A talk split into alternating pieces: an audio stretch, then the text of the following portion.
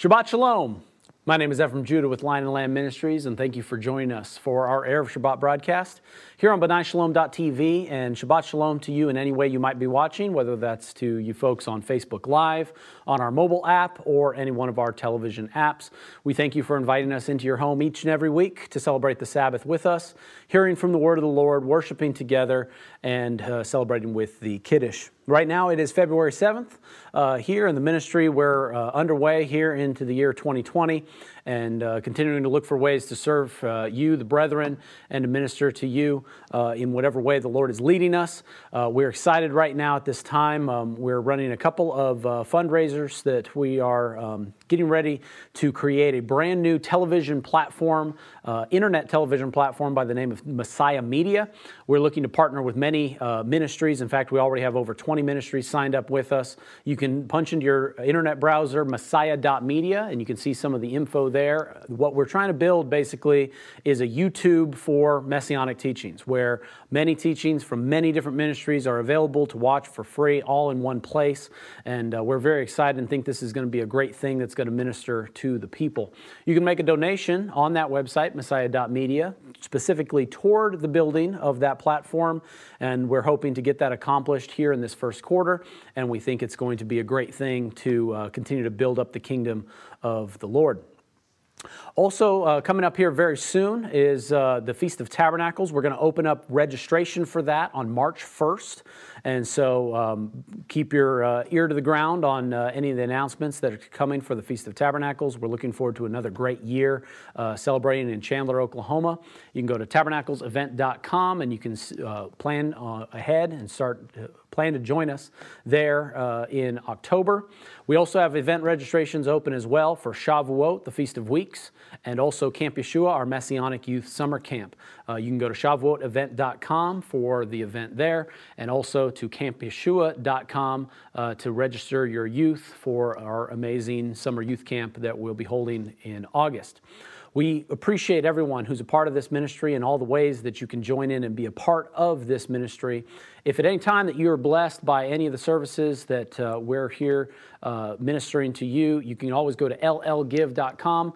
If the Lord would ter- stir in your heart to make a donation, either a one time donation or sign up as one of our monthly donors, we greatly appreciate it and we hope that we can continue uh, to serve the Lord, serve His kingdom, glorifying His name, and ministering to you in all the ways that the Lord is leading us. We thank you for being a part of this ministry and a part of this broadcast each and every week. And uh, we love hearing from you guys as well. All of the uh, words of encouragement and uh, thank you notes and things, all of those things minister to us to continue to do this work each and every week and each and every day that we're here to serve the Lord. Well, now let us, uh, for this, now that our week is coming to a close, now let us set apart this week from the Sabbath with the Kiddush and the family blessings.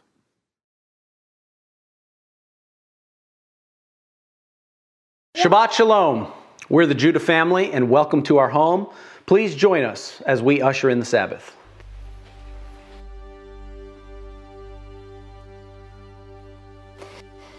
Baruch Adonai Eloheinu melech haolam Asher kireshonu v'mitzvotav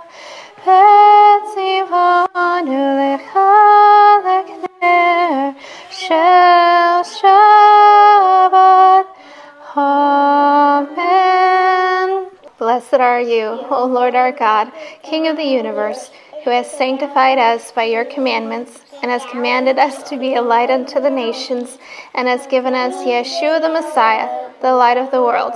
Amen. Now the Kiddush, the blessing over the cup. Baruch atah Adonai Eloheinu melech haolam Borei pri hagafen Amen.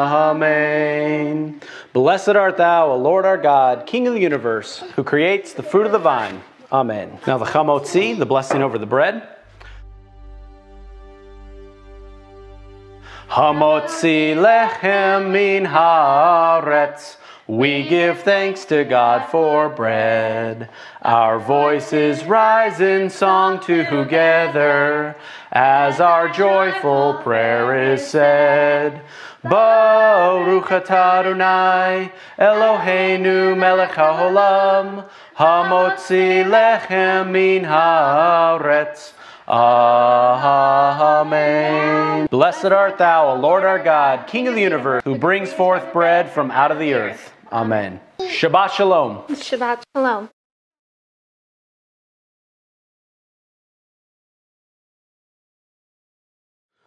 Bachu et Adonai hamvorach. Baruch Adonai hamvorach le'olam vahed. Bless the Lord who is to be praised. Blessed be the Lord who is praised for all eternity. Amen. And now the Mi Chamocha. Mi Chamocha Ba'elim Adonai. Micha mocha nedar bachodesh Nora techilot O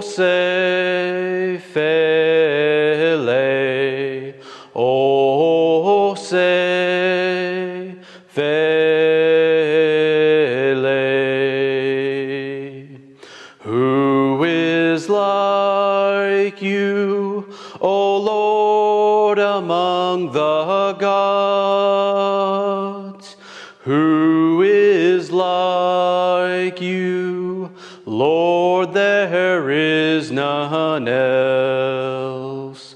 You are awesome in praise, doing wonders, O Lord.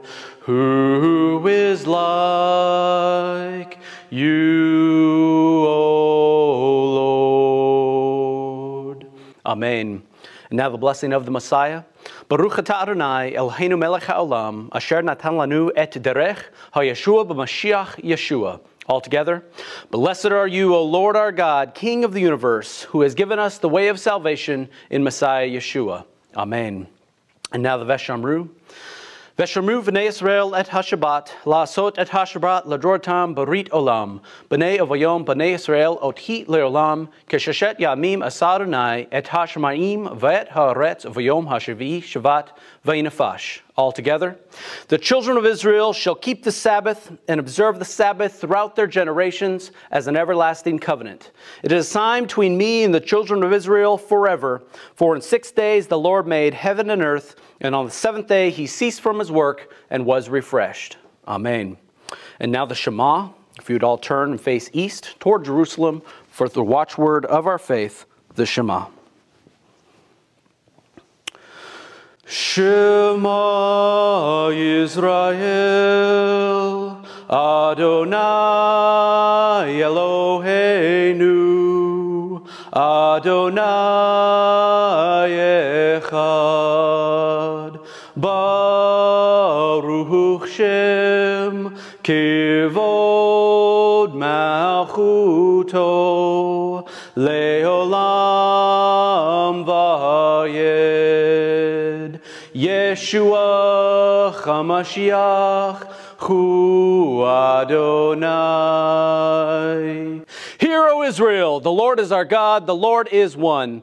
Blessed be his name, whose glorious kingdom is forever and ever. Yeshua the Messiah, he is Lord. Amen.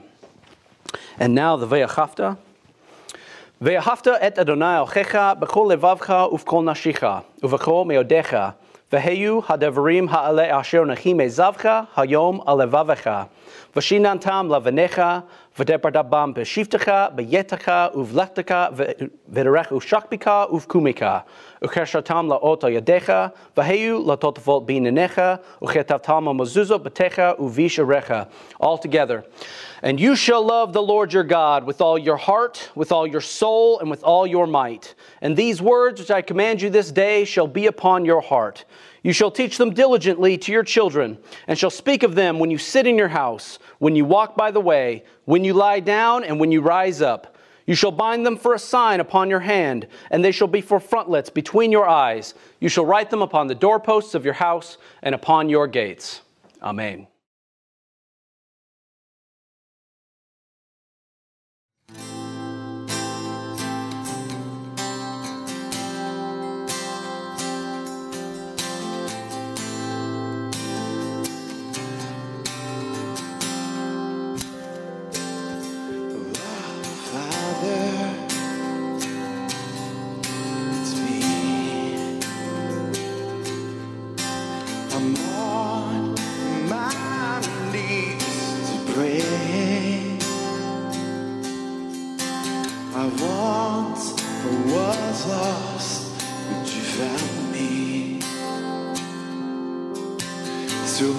others don't see your face.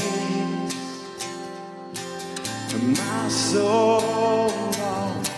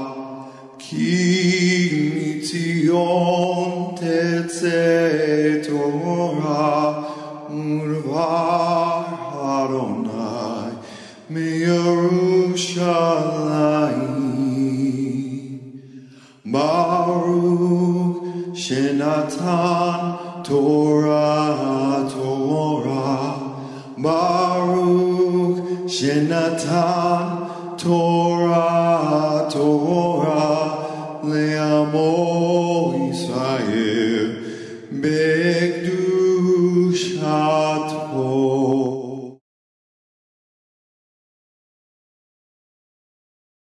Shabbat Shalom. Please join us for the reading of Parashat B'shalach. Now, when Pharaoh had let the people go, Elohim did not lead them by the way of the land of the Philistines, even though it was near. For Elohim said, The people might change their minds when they see war and return to Egypt. Hence, Elohim led the people around by the way of the wilderness to the Red Sea, and the sons of Israel went up in martial array from the land of Egypt. Moshe took the bones of Yosef with him, for he had made the sons of Israel solemnly swear, saying, Elohim will surely take care of you, and you shall carry my bones from here with you. Then they set out from Sukkot and camped at Etam on the edge of the wilderness. Adonai was going before them in a pillar of cloud by day to lead them on the way, and in a pillar of fire by night to give them light, that they might travel by day and by night. He did not take away the pillar of cloud by day, nor the pillar of fire by night from before the people. Chapter 14 Now Adonai spoke to Moshe, saying, Tell the sons of Israel to turn back and camp before Pi Hahirot, between Migdol and the sea. You shall camp in front of Baal Zephon, opposite it, by the sea. For Pharaoh will say to the sons of Israel, They are wandering aimlessly in the land. The wilderness has shut them in. Thus I will harden Pharaoh's heart, and he will chase after them. And I will be honored through Pharaoh and all his army, and the Egyptians will know that I am Adonai. And they did so. When the king of Egypt was told that the people had fled, Pharaoh and his servants had a change of heart toward the people, and they said, What is this that we have done, that we have let Israel go from serving us? So he made his chariot ready and took his people with him. And he took 600 select chariots and all the other chariots of Egypt with officers over all them. Adonai hardened the heart of Pharaoh, the king of Egypt, and he chased after the sons of Israel as the sons of Israel were going out boldly. Then the Egyptians chased after them with all the horses and chariots of Pharaoh, his horsemen and his army, and they overtook them camping by the sea beside Pi Hahirot in front of Baal Zephon. As Pharaoh drew near, the sons of Israel looked, and behold, the Egyptians were marching after them, and they became very frightened. So the sons of Israel cried out to Adonai. Then they said to Moshe, Is it because there were no graves in Egypt that you have taken us away to die in the wilderness? Why have you dealt with us in this way, bringing us out of Egypt? Is this not the word that we spoke to you in Egypt, saying, Leave us alone that we may serve the Egyptians? For it would have been better for us to serve the Egyptians than to die in the wilderness. But Moshe said to the people, Do not fear. Stand by and see the salvation of Adonai, which he will accomplish for you today. For the Egyptians whom you have seen today, you will never see them again forever. Adonai will fight for you while you keep silent. Then Adonai said to Moshe, Why are you crying out to me? Tell the sons of Israel to go forward. As for you, lift up your staff and stretch out your hand over the sea and divide it. And the sons of Israel shall go through the midst of the sea on dry land. As for me, behold, I will harden the hearts of the Egyptians so that they will go in after them, and I will be honored through Pharaoh and all his army, though his chariots and through his horsemen. Then the Egyptians will know that I am Adonai when I am honored through Pharaoh, through his chariots and his horsemen. The angel of Elohim, who had been going before the camp of Israel, moved and went behind them, and the pillar of cloud moved from before them and stood behind them. So it came between the camp of Egypt and the camp of Israel, and there was the cloud along with the darkness, yet it gave light at night. Thus the one did not come near the other all night. Then Moshe stretched out his hand over the sea, and Adonai swept the sea back by a strong east wind all night and turned the sea into dry land, so the waters were divided. The sons of Israel went through the midst of the sea on the dry land, and the waters were like a wall to them on their right and on their left. Then the Egyptians took up the pursuit, and all Pharaoh's horses, his chariots, and his horsemen went in after them into the midst of the sea. At the morning watch, Adonai looked down on the army of the Egyptians through the pillar of fire and cloud and brought the army of the Egyptians into confusion. He caused their chariot wheels to swerve, and he made them drive with difficulty. So the Egyptians said, Let us flee from Israel, for Adonai is fighting for them against the Egyptians. Then Adonai said to Moshe, Stretch out your hand over the sea, so that the waters may come back over the Egyptians, over their chariots and their horsemen. So Moshe stretched out his hand over the sea, and the sea returned to its normal state at daybreak, while the Egyptians were fleeing right into it. Then Adonai overthrew the Egyptians in the midst of the sea. The waters returned and covered the chariots and the horsemen, even Pharaoh's entire army that had gone into the sea after them. Not even one of them remained. But the sons of Israel walked on dry land through the midst of the sea, and the waters were like a wall to them on their right hand and on their left. Thus Adonai saved Israel that day from the hand of the Egyptians, and Israel saw the Egyptians dead on the seashore. When Israel saw the great power which Adonai had used against the Egyptians, the people feared Adonai, and they believed in Adonai and his servant Moshe. Chapter 15 Then Moshe and the sons of Israel sang this song to Adonai and said, I will sing to Adonai, for he is highly exalted. The horse and its rider he has hurled into the sea. Adonai is my strength and my song, and he has become my salvation. This is my Elohim, and I will praise him, my father's Elohim, and I will extol him. Adonai is a warrior. Adonai is his name. Pharaoh's chariots and his army he has cast into the sea, and the choicest of his officers are drowned in the Red Sea. The deep covers them. They went down into the depths like a stone. Your right hand, Adonai, is majestic in power. Your right hand, Adonai, shatters the enemy. And in the greatness of your excellence, you overthrow those who rise up against you. You send forth your burning anger, and it consumes them as chaff. At the blast of your nostrils, the waters were piled up. The flowing waters stood up like a heap. The deeps were congealed in the heart of the sea. The enemy said, I will pursue, I will overtake, I will divide the spoil. My desire shall be gratified against them. I will draw out my sword, my hand will destroy them. You blew with your wind, the sea covered them. They sank like lead in the mighty waters. Who is like you among the Elohim, Adonai? Who is like you, majestic in holiness, awesome in praises, working wonders? You stretched out your right hand, the earth swallowed them. In your loving kindness, you have led the people whom you have redeemed. In your strength, you have guided them to your holy habitation. The peoples have heard, they tremble. Anguish has gripped the inhabitants of Philistia. Then the chiefs of Edom were dismayed. The leaders of Moab, trembling grips them. All the inhabitants of Canaan have melted away. Terror and dread fall upon them. By the greatness of your arm, they are motionless as stone until your people pass over, Adonai. Until the people pass over whom you purchased.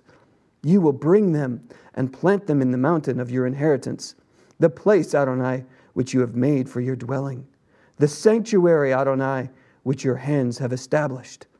Adonai shall reign forever and ever.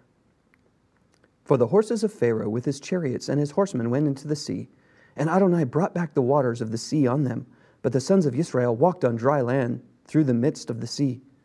Miriam, the prophetess, Aharon's sister, took the timbrel in her hand, and all the women went out with her with timbrels and with dancing. And Miriam answered them, Sing to Adonai, for he is highly exalted. The horse and his rider he has hurled into the sea. Then Moshe led Israel from the Red Sea, and they went out into the wilderness of Shur. And they went three days in the wilderness and found no water. When they came to Marah, they could not drink the waters of Marah, for they were bitter. Therefore it was named Marah. So the people grumbled at Moshe, saying, What shall we drink? Then he cried out to Adonai, and Adonai showed him a tree and threw it into the waters, and the waters became sweet. There he made for them a statute and a regulation, and there he tested them. And he said, If you will give earnest heed to the voice of Adonai your Elohim, and do what is right in his sight, and give ear to his commandments, and keep all his statutes, I will put none of the diseases on you which I have put on the Egyptians, for I, Adonai, am your healer. Then they came to Elim, where there were twelve springs of water and seventy date palms, and they camped there beside the waters. Chapter 16 Then they set out from Elim, and all the congregation of the sons of Israel came to the wilderness of Sin, which is between Elim and Sinai, on the fifteenth day of the second month after the departure from the land of Egypt. The whole congregation of the sons of Israel grumbled against Moshe and Aharon in the wilderness. The sons of Israel said to them, Would that we have died by Adonai's hand in the land of Egypt when we sat by the pots of meat, when we ate bread to the full. For you have brought us out into this wilderness to kill this whole assembly with hunger. Then Adonai said to Moshe, Behold, I will rain bread from heaven for you, and the people shall go out and gather a day's portion every day, that I may test them, whether or not they will walk in my instruction. On the sixth day, when they prepare what they bring in, it will be twice as much as they gather daily. So Moshe and Aharon said to all the sons of Israel, At evening you will know that Adonai has brought you out of the land of Egypt, and in the morning you will see the glory of Adonai, for he hears your grumblings against Adonai. And what are we that you grumble against us? Moshe said, This will happen when Adonai gives you meat to eat in the evening and bread to f- fill in the morning. For Adonai hears your grumblings, which you grumble against him. And what are we? Your grumblings are not against us, but against Adonai. Then Moshe said to Aharon, Say to all the congregation of the sons of Israel, Come near before Adonai, for he has heard your grumblings. It came about, as Aharon spoke to the whole congregation of the sons of Israel, that they looked toward the wilderness, and behold, the glory of Adonai appeared in the cloud. And Adonai spoke to Moshe, saying, I have heard the grumblings of the sons of Israel. Speak to them, saying, At twilight you shall eat meat, and in the morning you shall be filled with bread, and you shall know that I am Adonai your Elohim. So it came about at evening that the quails came up and covered the camp, and in the morning there was a layer of dew around the camp. When the layer of dew evaporated, behold, on the surface of the wilderness there was a fine flake like thing, fine as the frost on the ground. When the sons of Israel saw it, they said to one another, What is it? For they did not know what it was. And Moshe said to them, It is the bread which Adonai has given you to eat. This is what Adonai has commanded. Gather of it every man as much as he should eat. You shall take an omer apiece, according to the number of persons each of you has in his tent. The sons of Israel did so, and some gathered as much and some little. When they measured it out with an omer, he who had gathered much had no excess, and he who had gathered little had no lack. Every man gathered as much as he should eat. Moshe said to them, Let no man leave any of it until morning. But they did not listen to Moshe. And some left part of it until morning, and it bred worms and became foul. And Moshe was angry with them. They gathered it morning by morning, every man as much as he should eat. But when the sun grew hot, it would melt. Now on the sixth day, they gathered twice as much bread, two omers for each one. When all the leaders of the congregation came to Moshe and told him, and he said to them, This is what Adonai meant. Tomorrow is a Sabbath observance, a holy Sabbath to Adonai. Bake what you will bake, and boil what you will boil, and all that is left over put aside to be kept until morning. So they put it aside until morning, as Moshe had ordered, and it did not become foul, nor was there any worm in it. Moshe said, Eat it today, for today is a Sabbath to Adonai. Today you will not find it in the field. Six days you shall gather it, but on the seventh day, the Sabbath, there will be none. It came about on the seventh day that some of the people went out to gather, but they found none. Then Adonai said to Moshe, How long do you refuse to keep my commandments and my instructions? See, Adonai has given you the Sabbath. Therefore he gives you bread for two days on the sixth day. Remain every man in his place. Let no man go out of his place on the seventh day. So the people rested on the seventh day. The house of Israel named it manna, for and it was like coriander seed, white, and its taste was like wafers with honey. Then Moshe said, This is what Adonai has commanded. Let an omerful of it be kept throughout your generations, that they may see the bread that I feed you in the wilderness, when I brought you out of the land of Egypt. Moshe said to Aharon, Take a jar and put an omerful of manna in it, and place it before Adonai to be kept throughout your generations. As Adonai commanded Moshe, so Aharon placed it before the testimony to be kept. The sons of Israel ate the manna forty years, until they came to an inhabited land. They ate the manna until they came to the border of the land of Canaan. Now an omer is a tenth of an ephah. Chapter 17 Then all the congregation of the sons of Israel journeyed by stages from the wilderness of Sin, according to the command of Adonai, and camped at Rephidim.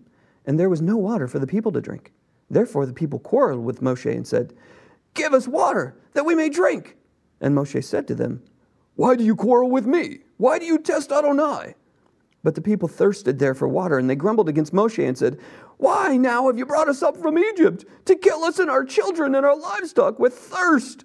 So Moshe cried out to Adonai, saying, What shall I do to this people? A little more, and they will stone me. Then Adonai said to Moshe, Pass before the people, and take with you some of the elders of Israel, and take in your hand your staff with which you struck the Nile, and go. Behold, I will stand before you there on the rock at Horeb, and you shall strike the rock, and water will come out of it, that the people may drink. And Moshe did so in the sight of the elders of Israel. He named the place Massah and Meribah, because of the quarrel of the sons of Israel, and because they tested Adonai, saying, Is Adonai among us or not? Then Amalek came and fought against Israel at Rephidim. So Moshe said to Yehoshua, Choose men for us, and go out, fight against Amalek. Tomorrow I will station myself on the top of the hill with the staff of Elohim in my hand. Yehoshua did as Moshe told him, and fought against Amalek. And Moshe, Aharon, and Hur went up to the top of the hill. So it came about when Moshe held his hand up that Israel prevailed, and when he let his hand down, Amalek prevailed. But Moshe's hands were heavy. Then they took a stone and put it under him, and he sat on it. And Aharon and Hur supported his hands, one on one side and one on the other. Thus his hands were steady until the sunset. So Yehoshua overwhelmed Amalek and his people with the edge of the sword. Then Adonai said to Moshe, Write this in a book as a memorial and recite it to Yehoshua, that I will utterly blot out the memory of Amalek from under heaven. Moshe built an altar and named it Adonai is my banner. And he said, Adonai has sworn, Adonai will have war against Amalek from generation to generation. Thank you for joining us for the reading of Parashah B'shalach. This parashah starts off in chapter 13, and the very first words that we read are that Elohim did not allow the children of Israel to go to the promised land by the way of the Philistines. The reason that is given is so that they wouldn't have an easy path of return. You see, what has been gained in ease is also easily lost. We're familiar with the phrase easy come, easy go. They didn't, they weren't allowed to go the easy way, the quick way. They would have made it to the land of Canaan in uh, less than a week if they'd have gone by the way of the Philistines, which was a wide, broad route. It was a trade route that was used commonly between the land of Canaan and the land of Egypt. Had they traveled that path, they would have gotten there quickly with no problems, but that wasn't the plan. Instead, Adonai chose to direct them by the way of the wilderness. It also says in the very next verse, in verse 18 of chapter 13, that it was Elohim that led them. It wasn't Moshe that led them. It's often that we see uh, references in Scripture and in our language, in our vernacular, that we say that Moses is the one that led the children of Israel. But it's very clear here that Elohim was the one that was doing the leading. In fact, it's further elucidated in verses 21 and 22, where it says specifically that they were led by the cloud, the pillar of cloud by day, and the pillar of uh, fire by night. It was these things that was leading the children of Israel, not Moshe. Moshe was simply following that direction. Then, as we move through chapter 14, we see that once again, for the last time in verse 4, Adonai hardens Pharaoh's heart. This causes Pharaoh to then pursue the children of Israel. And of course, as he gathers his army, and that army chases after the children of Israel, in verse 10 we see that the children of Israel lifted up their eyes and the people became very greatly afraid. See, in order for them to become afraid in the first place, it first was preceded by them lifting their eyes. In other words, they took their eyes off of the pillar of cloud that was leading them. They took their eyes off of Elohim, who was going before them, in order to look back and look at what was coming after them. Then what happens, of course, we see in the next several verses that they are overtaken by fear. Fear, which leads to whining and complaining. Fear is always going to lead to whining and complaining. However, what we see is Moshe responds immediately Al tira, fear not. We see that in Bereshit chapter 15, verse 1, the very first time that this phrase al tira is used is when Adonai approaches Avraham and he says to him, Al tira, do not fear, Avram. I am a shield to you. Your reward shall be very great. So, in this phrase, in, in this instance where Adonai is speaking directly to Avraham, he says, do not be afraid. I am your shield. In the same way that we see in this parashah, this is played out. Don't fear. Al tira, Moshe says, because Adonai is our shield. And then Moshe says something incredible right there in the Hebrew. He says, Urehu et Yeshuat Adonai. See the salvation, the Yeshua of Adonai. Stand by and see the salvation of Adonai. What an incredible statement because here we have the word Yeshua being used in direct usage of delivering the children of Israel from their enemies, from their bondage, from their slavery, from all things that would come against their freedom. Yeshua is intimately involved with their freedom. And then it says, Stay still, because Adonai fights for you. We have this lesson that we can learn from this parashah we must ask ourselves the questions what do we do when we encounter something that makes us fearful? Our formidable enemy is behind us, an impassable situation before us, just like the children of Israel. They were up against the Red Sea, and they were behind a, a set of mountains in which there was one pass that the army could go through. They were trapped. An army behind them, a sea, an impassable sea before them. When we're faced with those kind of situations, something that's Im- impassable seemingly in front of us, something that is on our heels, threatening to overtake us behind us, do we give up? Throw ourselves into the sea? Do we surrender to our enemy? Or do we attempt to fight a losing battle by confronting our enemy? You see, it said in verse 18 at the beginning of this parashah that Israel went out in martial array. They were prepared for war, it would seem. And yet, Moshe tells them, Stand still. Don't fear. Adonai will fight on your behalf. Stand by and see the salvation of Adonai. Do we bury our heads in the sand and hope it all goes away? Deny that anything is a problem? These are all different things, different ways that we can react to these kinds of circumstances. But ultimately, we need to recognize that when we find ourselves in situations like the children of Israel did, that we should take the words of Moshe as our advice. Don't take your eyes off the cloud. Don't take your eyes off of him. Don't take your eyes off of the angel of Elohim that was there for them, leading them, guiding them. Don't take your eyes off of the one who's leading you, the one who promised to be a shield. Be still. That doesn't mean bury your head in the sand. That doesn't mean be passive. It means wait for him and watch him as you stand by and see the Yeshua, the salvation of Adonai. And he will make his name known through all the earth. Shabbat Shalom.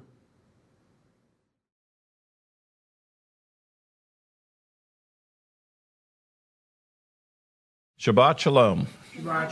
All right. If you would turn in your Bibles, uh, please go to the book of Judges, to chapter 4, and our portion that goes along with B'shalach uh, that Ephraim just shared with us from the Torah portion is this passage that begins at chapter 4 and verse 4 for it. Now, just to everybody will get the connection so we understand why is this passage why has it been selected to be a parallel passage to go with the passage from the Torah?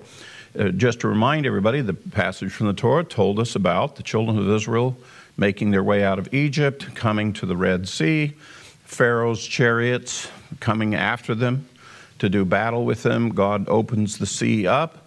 Uh, the people go across on dry land. They escape from uh, Egypt. Literally, that's the salvation uh, of the children of Israel at that point from the Egyptians and their chariots and their army. And then the chariots come in, the waters close, and uh, there's a great victory. Uh, Pharaoh's chariots are destroyed. And as a result, on the other side, why there's a great song of deliverance that is sung. Uh, called the Song of Moses. And so Ephraim went into and shared with us that basic story, the crossing the Red Sea. Um, it's one of the most powerful uh, miracles that we have described for us in the scriptures. Very powerful story. It's literally the salvation of the whole nation of Israel and the birth uh, of the nation, because from that point forward, God will begin to organize the children of Israel into leadership, take them to the mountain, will give them the Torah, begin to train and teach them to be His people. Now, this passage uh, is right off the bat is a parallel passage because we're in the time of the judges. And just to remind everybody about this is after Joshua and the sons of Israel who crossed the Jordan came in and, and, and the conquest of the land. There was many battles, and they conquered the inhabitants of the land. And you can read all about that in the book of Joshua. And now this is the book of Judges, and this is the time frame of what happened to the tribes, what happened to Israel living in the land after Joshua uh, had passed. And if you read through this, there's a whole series of stories uh, because at that point there's like no central element uh, to the different tribes. The tribes are in their tribal lands. Uh, and there's still a lot of uh, Gentile neighbors. Uh, there's still Canaanites and Hittites and Hivites and Jebusites and all these people that they had had the conquest of the land, but there's still remnant elements of those folks um, still existing in and around all of the promised land, what we call the land of Israel today. And, and at the edges, the Moabites are still around, you know, and things. And every once in a while, and in fact, that's what the book of Judges is telling us about, that every once in a while, the children of Israel in some of the tribes in different regions, they would fall prey to assimilating with those peoples too much. They would take on their idols instead of sticking with the Lord. They would forget the Lord, and then troubles would come uh, to them. And when troubles would come, it would various elements. They would mount up their army, and these little city kings, and, and that had armies and so forth, they would go rampaging over and hassling all the tribes of Israel, and it was it was trouble. And essentially, what this story is telling us about is kind of leads up to there came a particular time when uh, that the only thing that we ever had close to any kind of leadership at a at a national level is suddenly we have this lady who appears. Her name is Deborah, and she is living in the hill country of the tribal lands of Ephraim, and so various people would be coming to her seeking her for counsel and that's kind of the hub uh, if you will, of kind of what's going on with Israel, trying to keep track of what's all the different things, all the conflicts that are going on, and things like that. And the book of Judges is how did God continue to raise up uh, these people to be judges, to be leaders, to be counsel to the various tribes through this period of time before we get to the time of Samuel the prophet and the kings before we ever got to King Saul. What's, what's going on with Israel during that time frame? Well, there's this one Canaanite king that lives up in the northern areas of uh, the city where he's at is Hazor. It's a very famous city, ancient city. In fact, you can go to the ruins, ruins when you're visiting Israel. You can go to the ruins of Hazor, uh, you know, and actually see this great Canaanite city. And uh, he began to harass uh, some of the elements of the northern tribes. And so there comes a time when Deborah, and she's actually called a prophetess at this point, where Deborah is given a word from the Lord that she is to call for uh, a, a, a, general by the name of Barak, uh, Barak, and to bring his forces and that they're going to deal with this, this king up there. And his commander, the commander of his forces, is a guy named Sisera.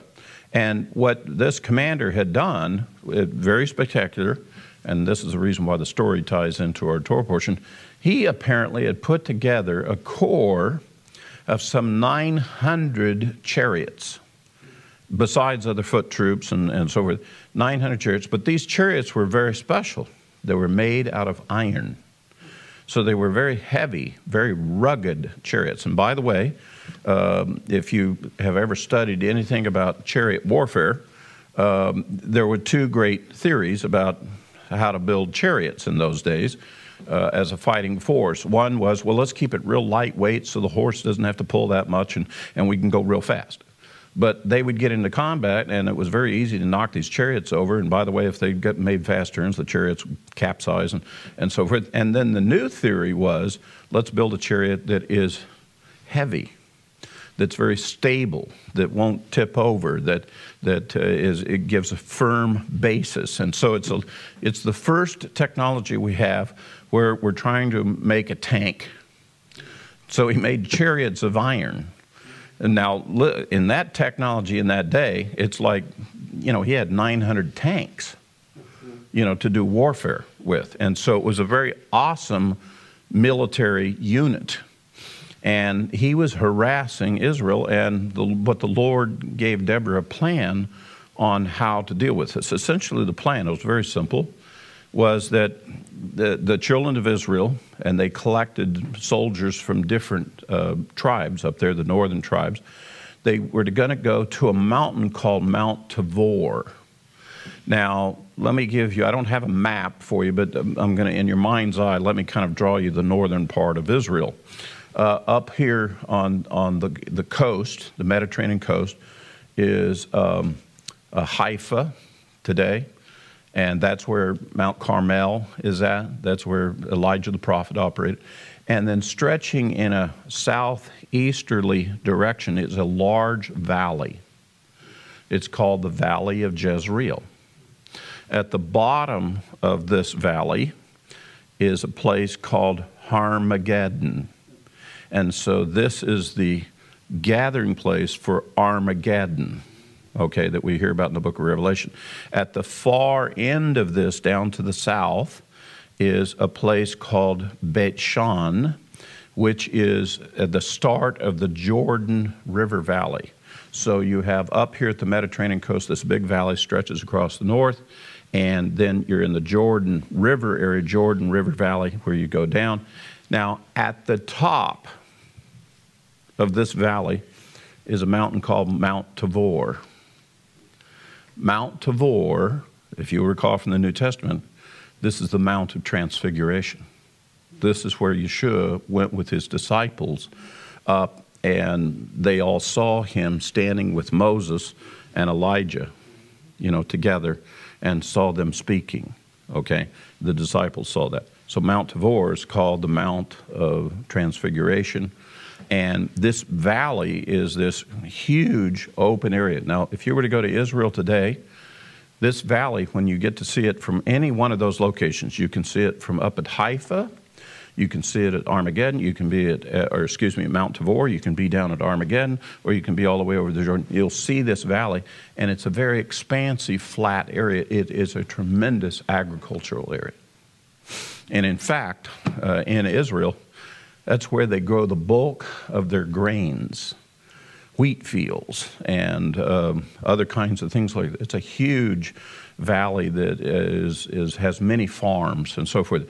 Beautiful, fertile ground. There's just a couple of little uh, creeks and so forth that go through it. It's just pretty much everything kind of channels the moisture into it from all the different mountains, and it's a great area to grow grain um, there. And it's, but it's also a very flat place, and it's an ideal place to have combat with chariots. And part of the reason why that region of the land has been so important strategically is because it will big armies can come and do battle with each other. Napoleon, when he saw this, he said all the armies of the world could assemble in this one area and fight it out. And it is a very large and expansive. And of course, the book of Revelation says it's the gathering place for the militaries for the battle of Armageddon. It's the gathering place for it. Now, so here uh, Deborah gets this word from the Lord, uh, says to Barak, says, We got to get Sisera and the forces that are against us with his big chariots, his iron chariots. The Lord has told me, let's take our forces and get on the high ground of Mount Tabor. Let's get on this mountain. And let's let Sisera come down from his location to do battle with us. Now, he's going to say to himself, This is the ideal place to do battle. Okay? Big open ground. I got my chariots. You guys come out there in the field. I don't care how many thousands of guys you got. My forces will outmaneuver you. I will defeat you. You know, to, so and he gets sucked into this battle plan.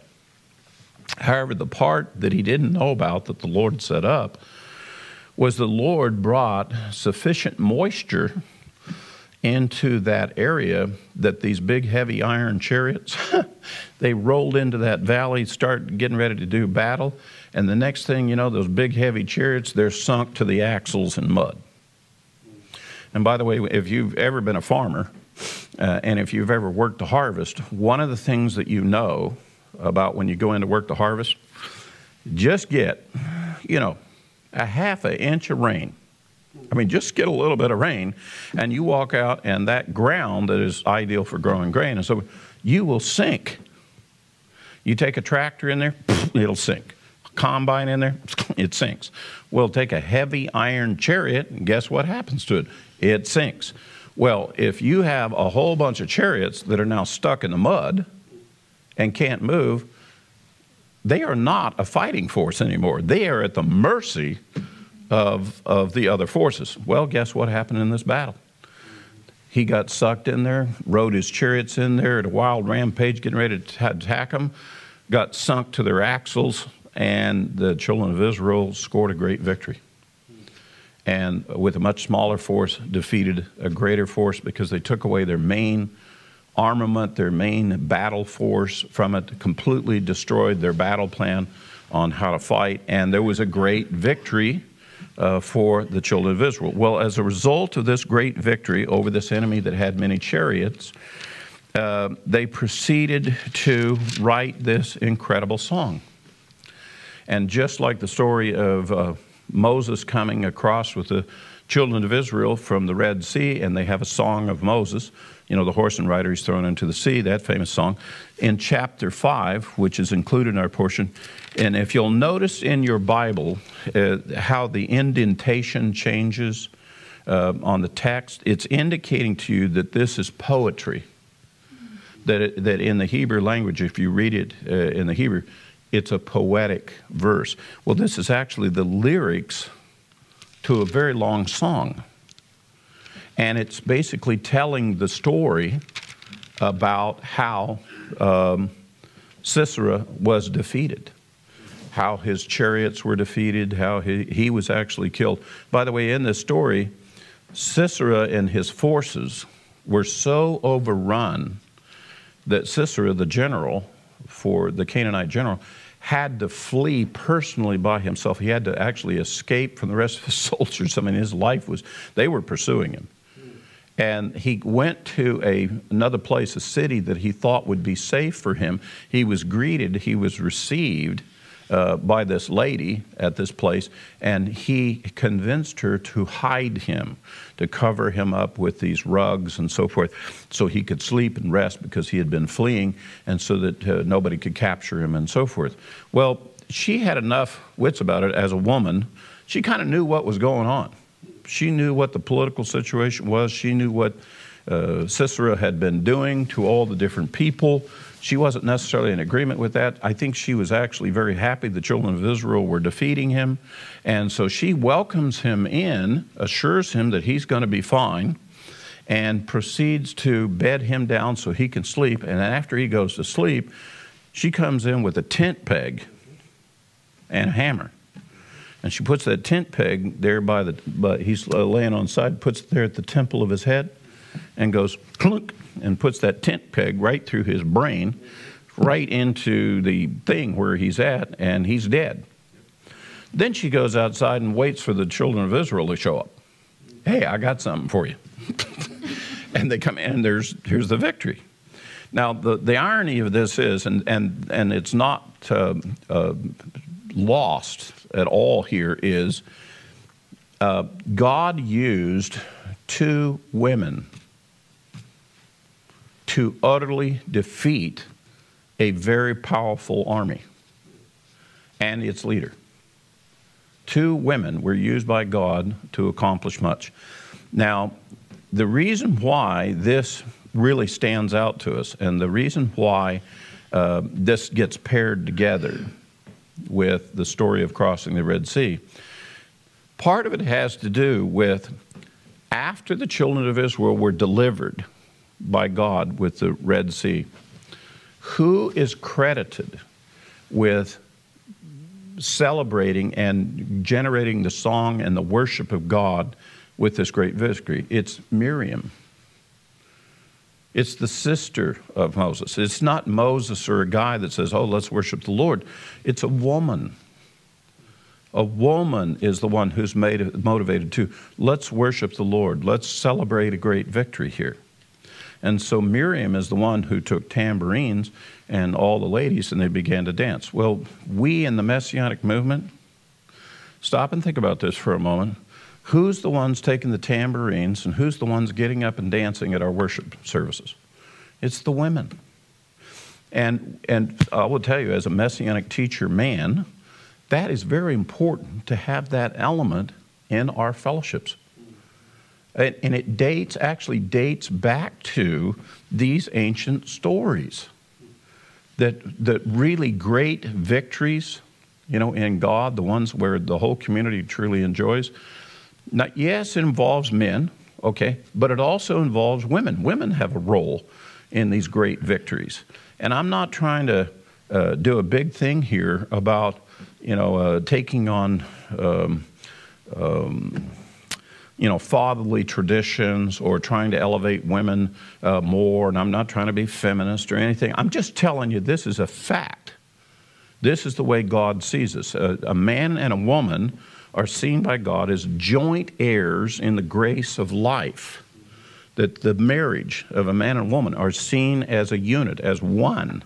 And what God would like to see as the community of Israel is that, that we all become one. We become a single unit. It's, it's individual tribes come together, but it's all the elements of the tribes. And here God uses, to the dismay, uh, to the dismay of every chauvinist pig there is, God used this woman, Deborah.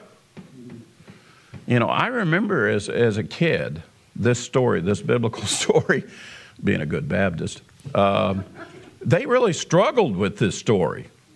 You know, women are not supposed to speak in the church. I mean, why did God do that? You know, that, that kind of thing. Um, and, and what I'm trying to really say here is, is that, you know, God is not hung up with the stuff that we're hung up with okay? And we get really hung up over gender issues, which is nonsense. Um, uh, we are all created by God. We're spiritual creatures. I, I recognize there's some differences between men and women. Thank God there are those differences, I might add. Uh, it works, by the way, better that way. Um, but God doesn't have some sort of social, political, gender problem with this um, said he's looking at the whole, the benefit of all of Israel. Now, every guy gets smart, you know, in his marriage, realizes that his wife is truly a counterpart to him, is a real partner with him, and he doesn't lord it over her. If he's smart, he, he will figure this out. But yet at the same time, he recognizes there's certain roles and responsibilities I have that's slightly different from her. And oh, by the way, God can turn right around and use her in a very special and significant way to, to have a role too. There's nothing stopping him from doing that. And a wise man will recognize what God's doing and, and, and he doesn't lay his artificial set of rules on something. He'll allow God to do what God wants to do. In my particular case, I'll just briefly tell you my testimony. While I, a lot of people recognize, hey, it's, you know, it's Monte Judah did this Lion and Lamb Ministries thing. Hey, I got news for you.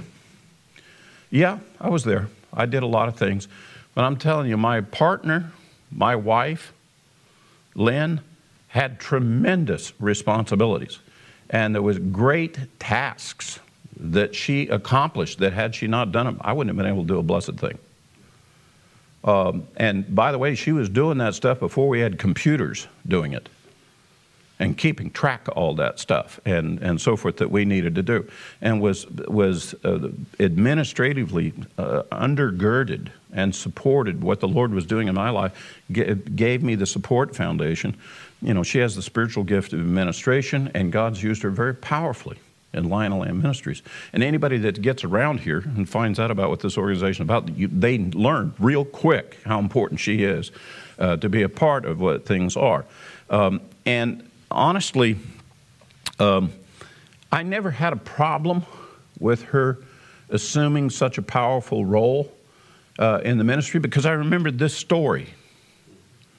I remembered the contribution of Miriam.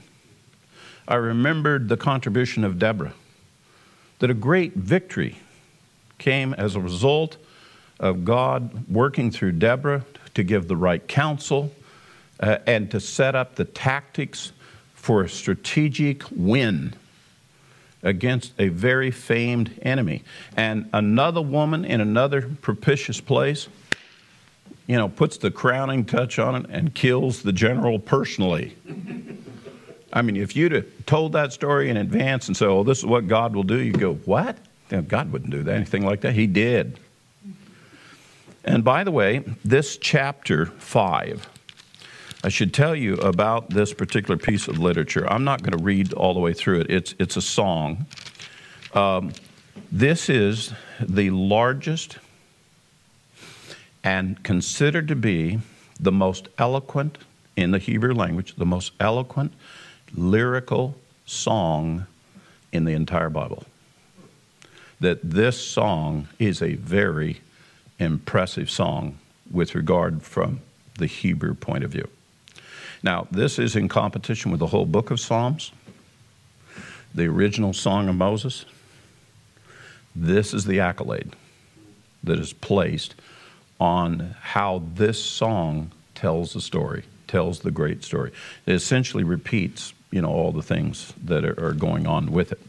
Um, I'm going to refer to, as I conclude here, I want to refer to the Hertz Humash uh, that on this passage, with this Haftorah that I've been giving, there's a concluding uh, comment that's made here, which is um, has become a, a real principle of wisdom that comes from this whole thing. And I want to share this last item. This is from the sages of Israel.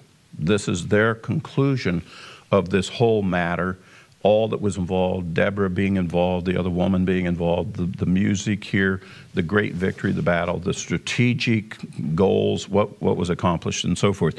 And they, um, they have this final comment on, on our whole portion where it says, and this is from the Hertz Humash, page 287. If you have one of those, you can look it up.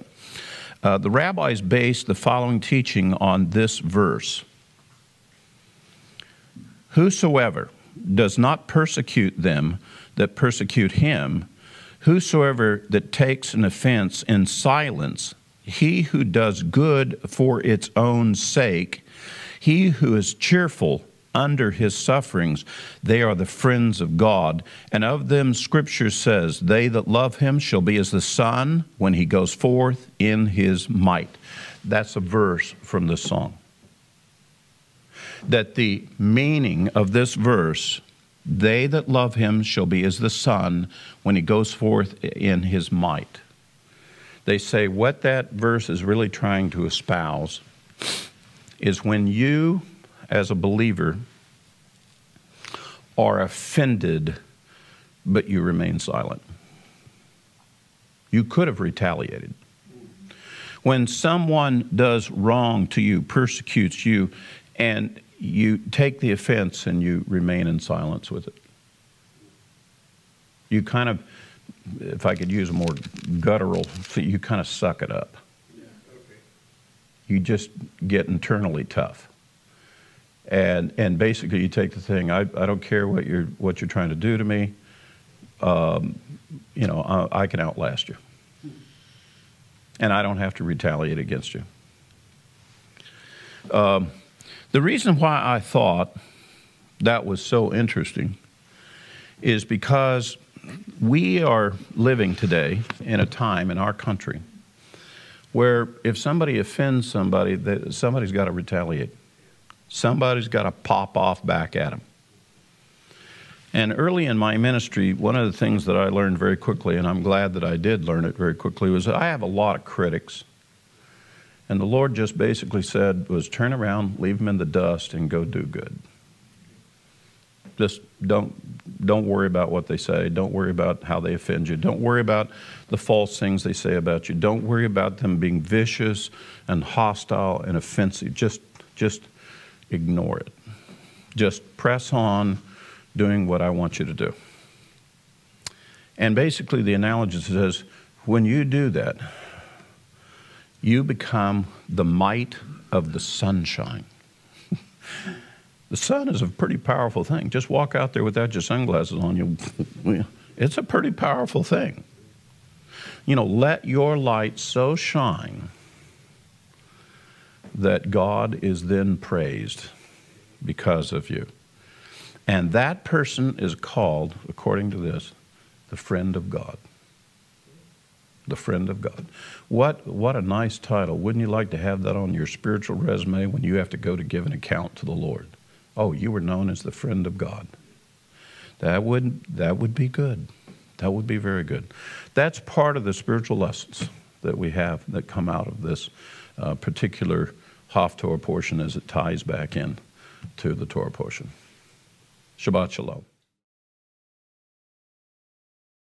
Shabbat Shalom. If you would please now turn in your Bibles to the book of 1 Corinthians to chapter 10. You can hold your finger there where our Brit Hadashah portion for this week will begin. And let us turn this time over to the Lord. Heavenly Father, we thank you, Lord, once again for this time and this opportunity to dig into your word, to be encouraged, to be strengthened by all, the, all of your words have to speak into us. Father, your word is life. It's like bread that we eat that nourishes us and water that we drink that satisfies us, Lord. And so, Father, we thank you, Lord, for the opportunity each and every week to dig into your scriptures, the word of the God uh, that comes alive each and every week and every time that we study it. Father, we thank you for this time, this opportunity, once again on this Sabbath day. We thank you in Yeshua's name. Amen.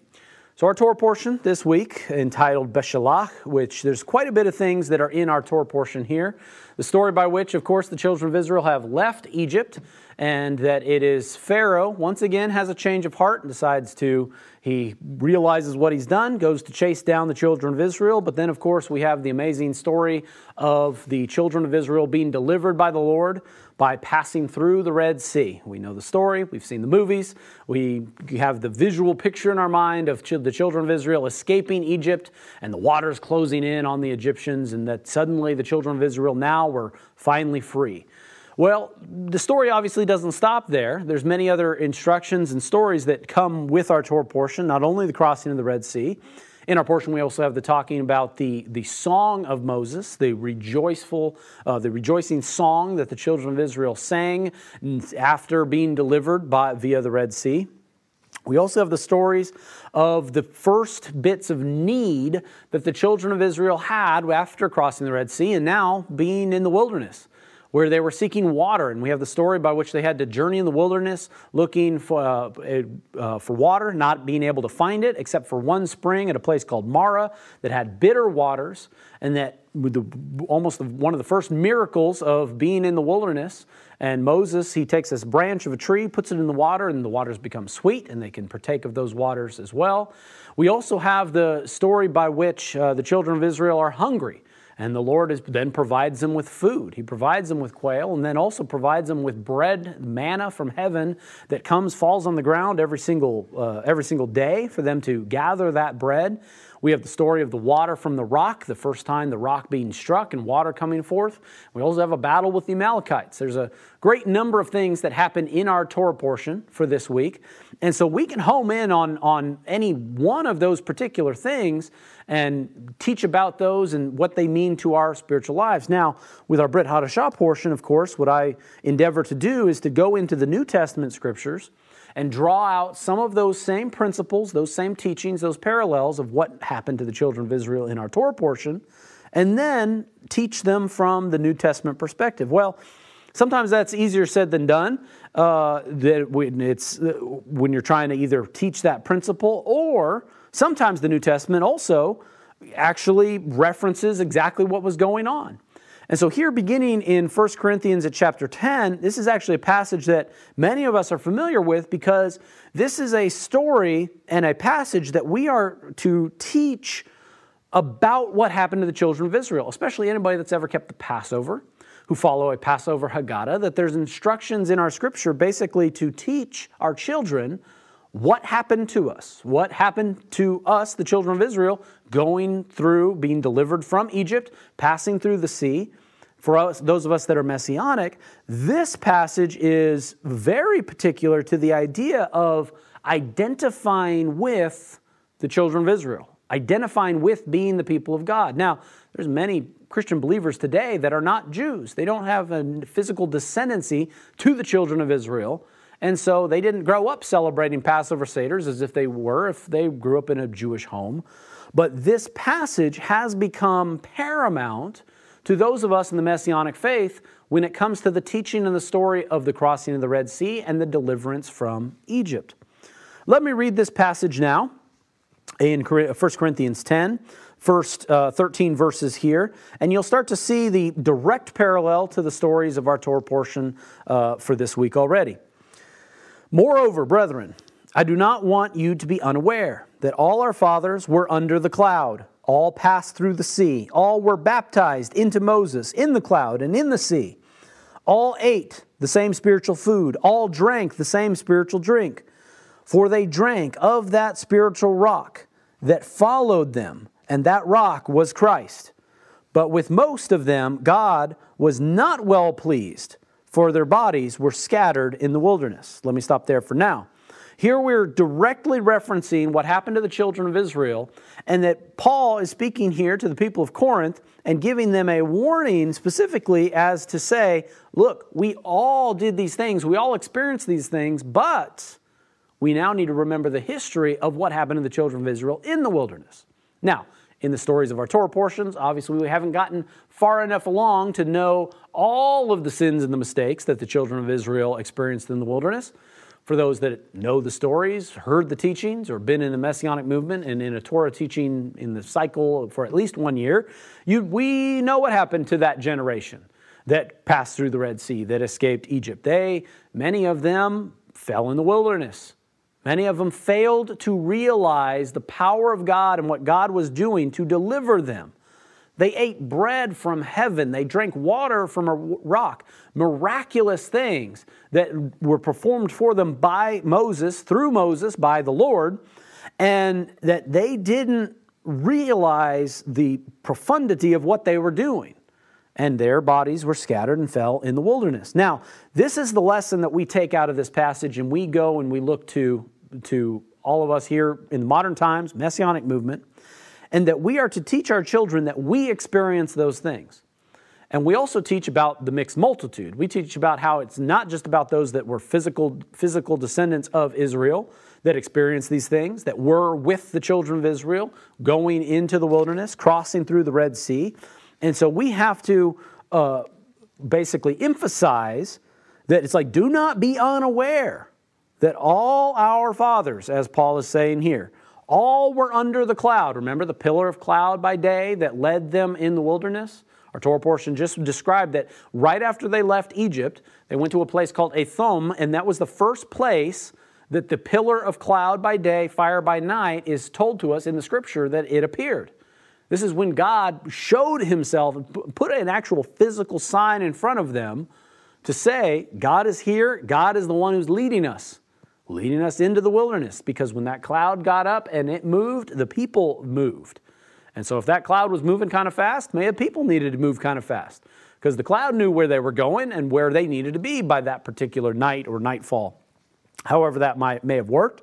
And so the, uh, Paul here is speaking about how all the fathers, all of our, our ancestors, were led by this cloud, baptized unto the cloud, as it actually says and they were baptized in the sea.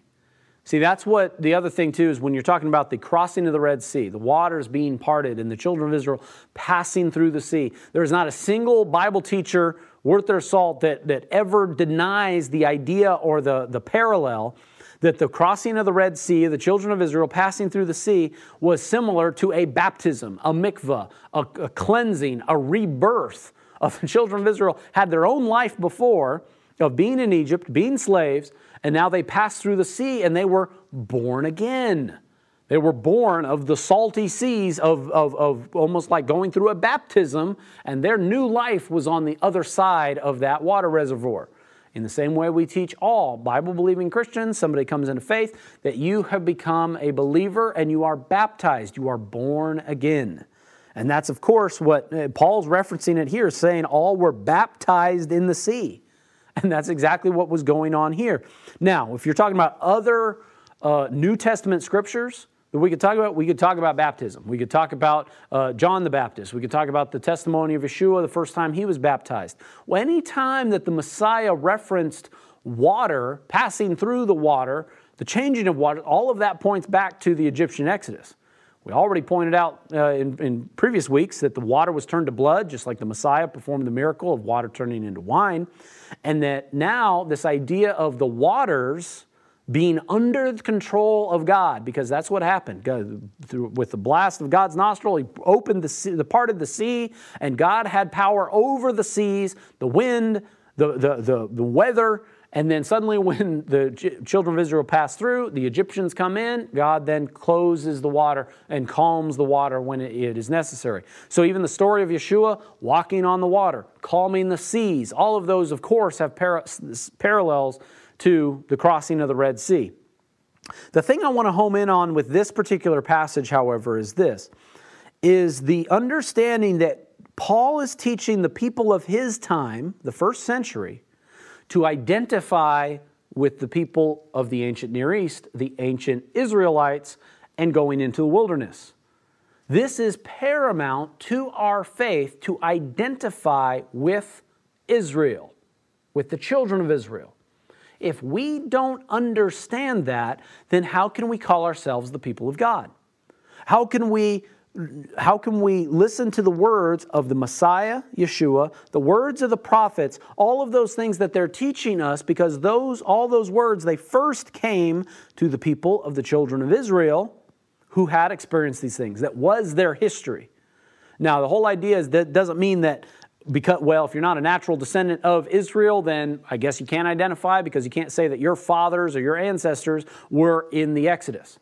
No, we're actually not supposed to under to teach that or or or emphasize that in any way, shape, or form, because if we're a part of God, and if I've done anything in, in time that I've had opportunities to teach the Torah and share word, my heart is always to the idea that physical descendancy doesn't matter, and that we all are to be adopted into the family of God.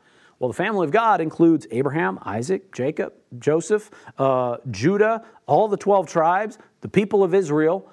And so we have to, as believers in God, identify with those people.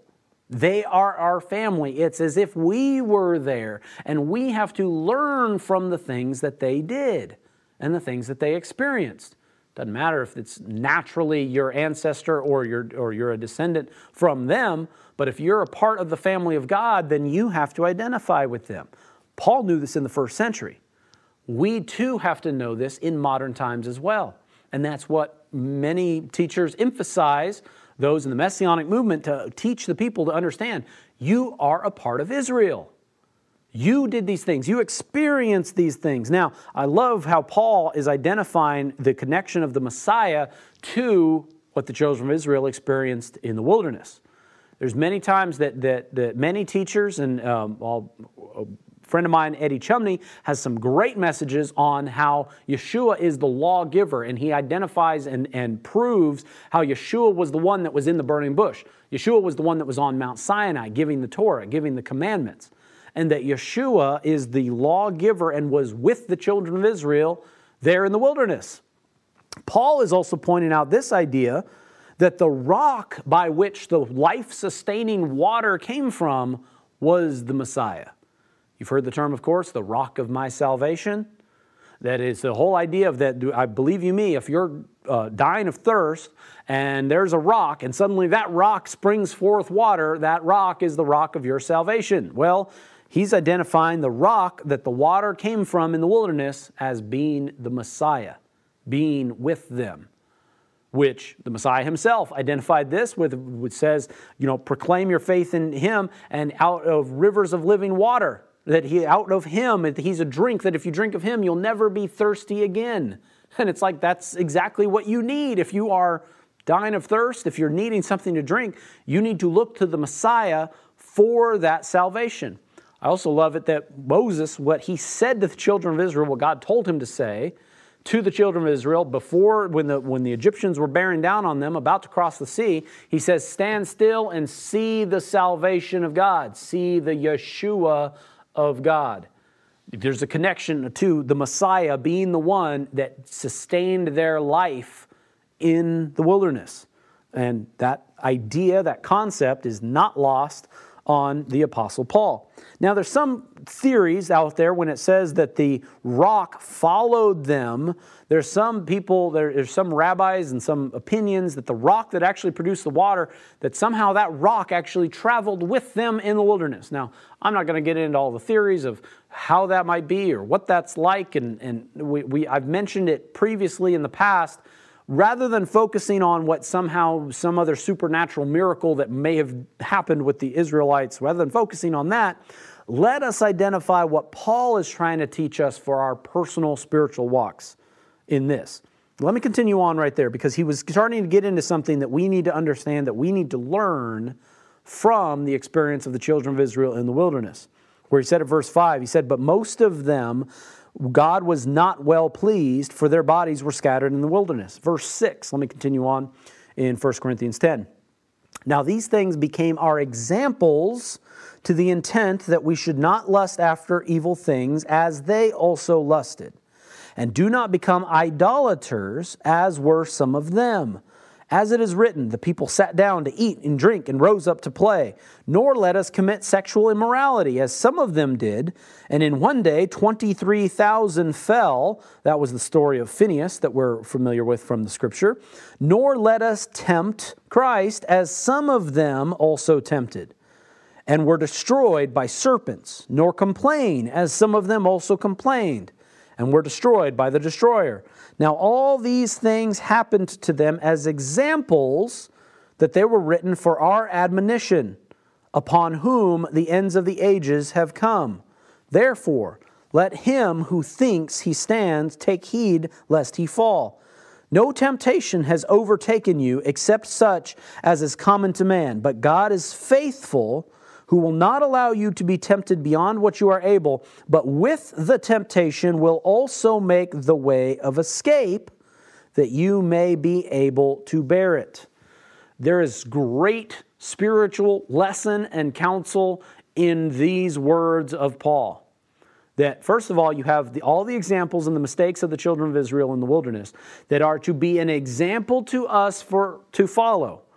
We have the cheat sheet. We see what they experience. We, this is not the first time that this has happened when you're talking about God delivering somebody out of the world. Us Bible believing Christians who have a testimony of New Testament faith in the Messiah, we've been delivered out of the world from the slavery of sin and death to abundant life with the Lord.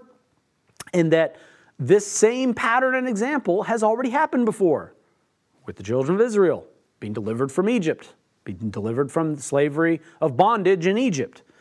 Yet there are pitfalls, there are mistakes. Even the people of God fall into all of these things. They become complainers, they become sexually immoral, they, they lust after things, they test the Lord. And they come uh, on all of these things, and judgments befell them, the people of God, that God has a, uh, we have a testimony of God saving them, yet these things still befell them we must take to heart all the lessons of what the children of Israel experienced so that we don't make the same mistake, so that we ourselves don't become complainers. This is why we teach Torah. This is why I and many other teachers in this ministry for 25 years plus have been committed to teaching the Torah and identifying the mistakes the children of Israel made so that we ourselves don't make those same mistakes. Paul knew this, this is what Paul is teaching. That teaching is, was as good for the first century as it is for us today to identify. That's why we study Torah. That's why when Yeshua is talking about how we don't understand his words unless we understand Moses' words, that means we need to know what Moses was talking about. We need to know those stories, forwards and back, backwards and front, so that we know what we how to not make that same mistake the children of Israel made. And that's what he is teaching us. Now, one of the last verses that I read, though, has been misquoted left and right by many people of faith in the Lord for thousands of years. That the part where it's talking about that God will not allow you to be tempted beyond what you are able. Now, we have many of us have sort of misquoted this verse in the sense that we say, "Oh, well God's never going to give you something you can't handle." And we always sort of, we, we, we, present that to a number of people where it's like, man, I'm really struggling with this in my life and this and whatever. And it's like, it's really hard. And it's like, oh, don't worry. You can handle it because God doesn't give you anything that you can't handle. It's not talking about giving us hardships that this verse is talking about. It's talking about that temptation. Remember that tempt- uh, temptation is this weird thing, man, that when it pre- gets presented in front of you, you then have the choice. And it's hard to make the right choice sometimes because of temptation. And it says right there that He will not allow you to be tempted beyond what you are able. Uh, but, and then it continues on, it says this But with the temptation will you will also make the way of escape that you may be able to bear it. Let me tell you something. The children of Israel in the wilderness fell into temptation and they failed. Now, their failure is to be our admonition, our teaching, so that we ourselves don't fail. But somebody did fail with, at that temptation. When it comes to us and when temptation is put in front of us, you know what? Sometimes we fall into that temptation and we commit sin because of that temptation. Sometimes the sin causes great problems in our lives, great hurt, great harm, and can basically make you think that you destroyed your life because of certain mistakes and certain sins that we've made. Does that mean that God gave you a temptation that you weren't able to overcome? That, that te- there, there it was, the temptation, and you fell for it, hook, line, and sinker. Does that mean that the scripture is untrue? That wait, God, God gave me a temptation that I wasn't, I wasn't able to say no to. Does that mean that God doesn't exist, or these words are untrue, or that I'm not really a believer? No, you, you, you're not reading into the words. Or let me clarify what I believe the words to mean is this: is that if you fall into that sin and that temptation, what it is is it's for you to learn from, and then make the right decision, maybe at another point. Remember, it said that the temptation will be the way of escape so that you'll be able to bear it. Sometimes, you know what? Every temptation, I don't think something can be defined as a temptation unless somebody has fallen for it in the past. That's the nature of a temptation. If nobody has ever fallen for the trick, have fallen for a trick, or fooled by a trick, then it's not really a trick now, is it? The whole idea of a temptation is that somebody is going to fall prey to it. The idea is to learn from that mistake. Sometimes you yourself are the one that falls to, falls to it. But it creates the way to escape from it either for you at a later date or for somebody else who has the opportunity to observe your mistake. It doesn't mean that there's not going to be any temptations that are, that, that, that are too hard to bear. No, the, the temptations will come and we will fall for them. Guaranteed. The, what we're supposed to learn is how to not make that same mistake again and how to learn from it for either for our benefit or for the benefit of somebody else. It's not that God won't give you something you can't handle. No, there's going to be sometimes somebody can't handle it. What it is our job, though, is to learn from it. That's what Paul is teaching here. And that is the wrap up of the whole idea of why we study the Word of God, what the children of Israel experienced in the wilderness. Now, children of Israel, they experienced many things in the wilderness. In our Torah portion, we have the basic needs of being in the wilderness, such as food and water, is presented to us here in, the, in our story, in our Torah portion. Yeshua, of course, being the ultimate example and the ultimate satisfaction to those needs. Because it was the Messiah himself that said, He was a piece of bread, you eat of him, you'll never be hungry again. A piece of uh, drink that you drink, that you'll never be thirsty again. In fact, if you move ahead one chapter in 1 Corinthians, the institution of the Lord's Supper is described for us by Paul. That I want to focus on some of these things as well because this directly relates to the idea of the children of Israel needing bread to eat, needing water to drink so that they might live. If you go to 1 Corinthians 11, starting at verse 22, it says this For I received from the Lord that which I also delivered to you, that the Lord Yeshua, on the same night in which he was betrayed, took bread, at which he had given thanks, he broke it and said, Take, eat, this is my body, which is broken for you. Do this in remembrance of me. In the same manner, he took the cup after the supper, and he said, This is the cup of the new covenant in my blood. Do this, do as often as you drink it, in remembrance of me. For as often as you eat this bread and drink this cup, you proclaim the Lord's death until he comes. This idea of God and the Messiah satisfying our needs being something to eat, being something to drink.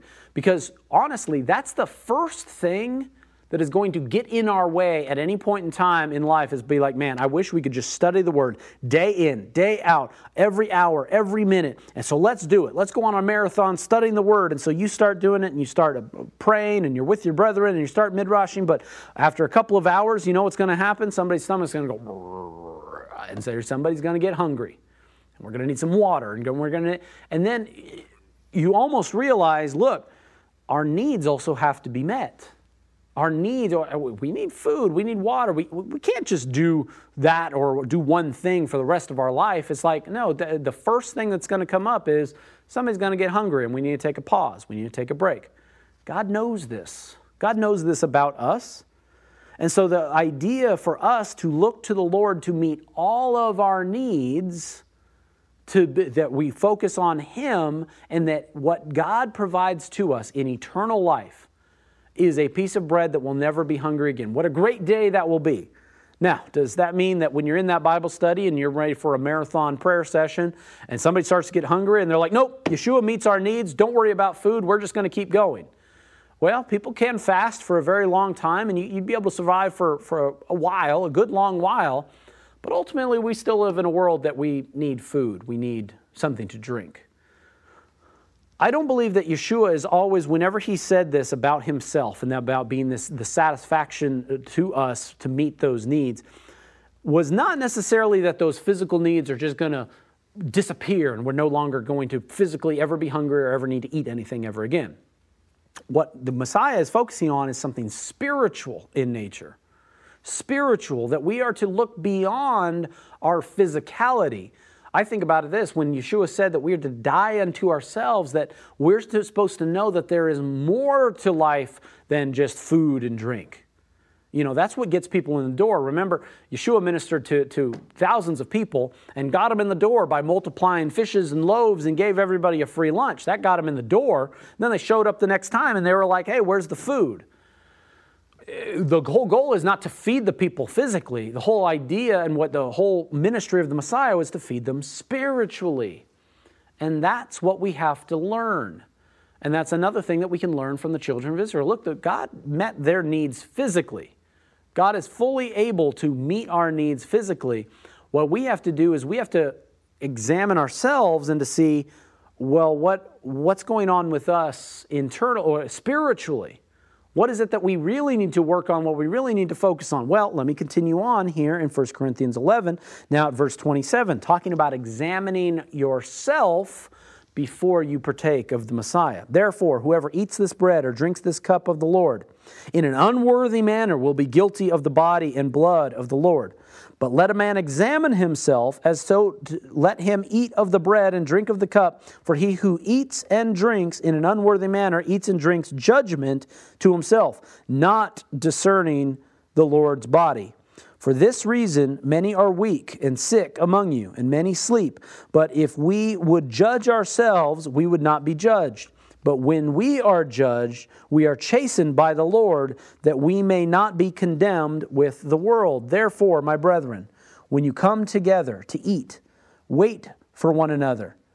But if anyone is hungry, let him eat at home, lest you come together for judgment, and the rest I set in order when I come. This whole idea of examining yourself to not eat of these things, partake in these things in an unworthy manner, meaning if you have malice in your heart, in your spirit, wickedness in your life.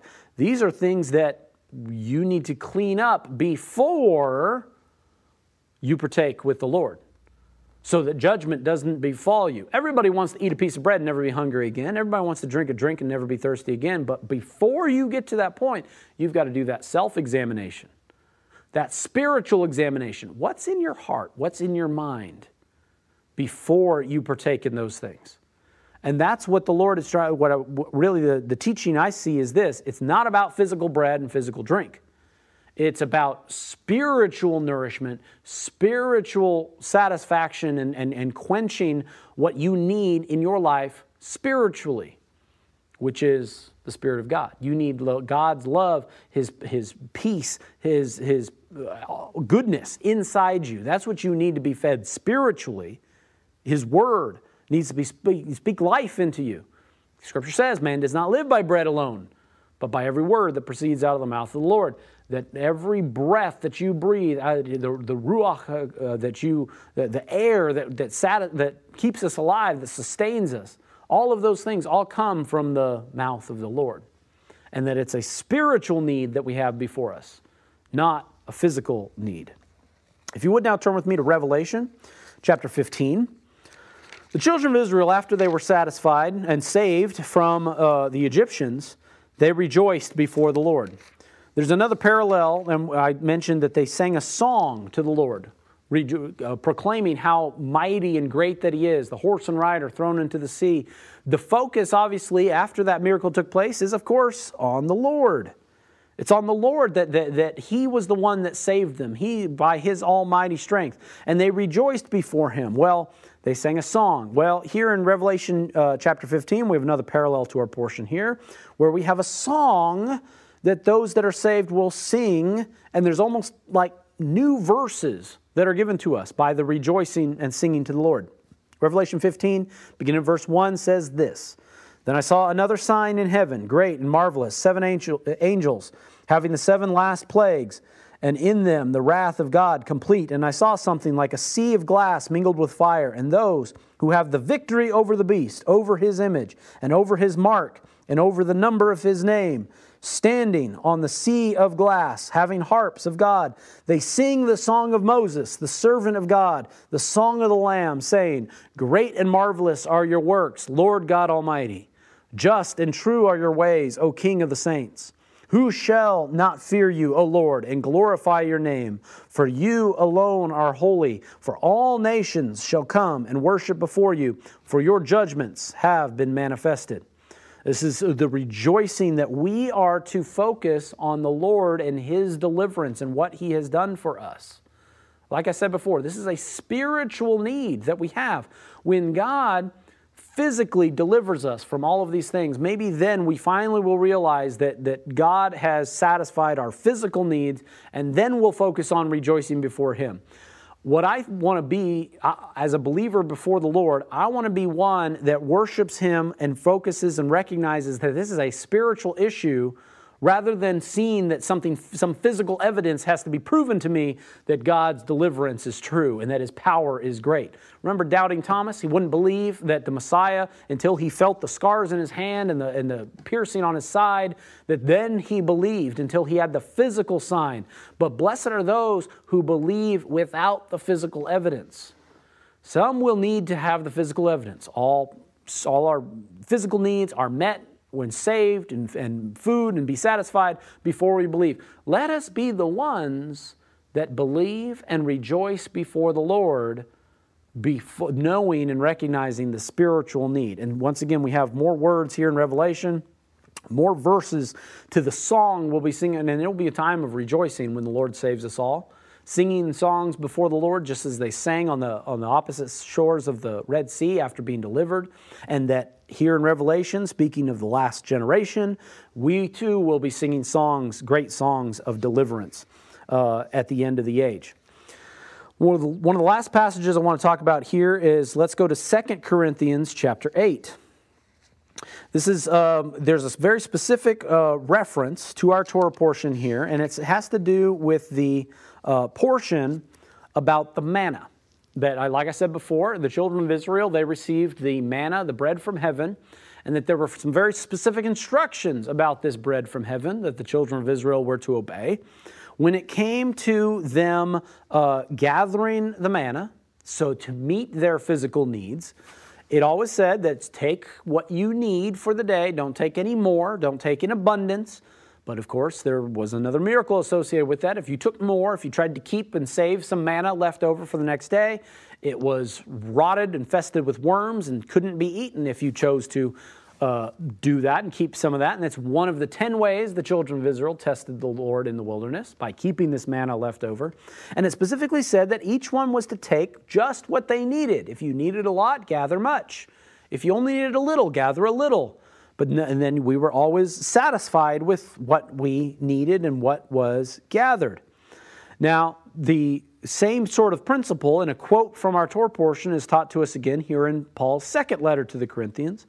Let me read here now at 2 Corinthians 8, uh, beginning at verse 8. It says this I speak not by commandment, but I am testing the sincerity of your love by the diligence of others.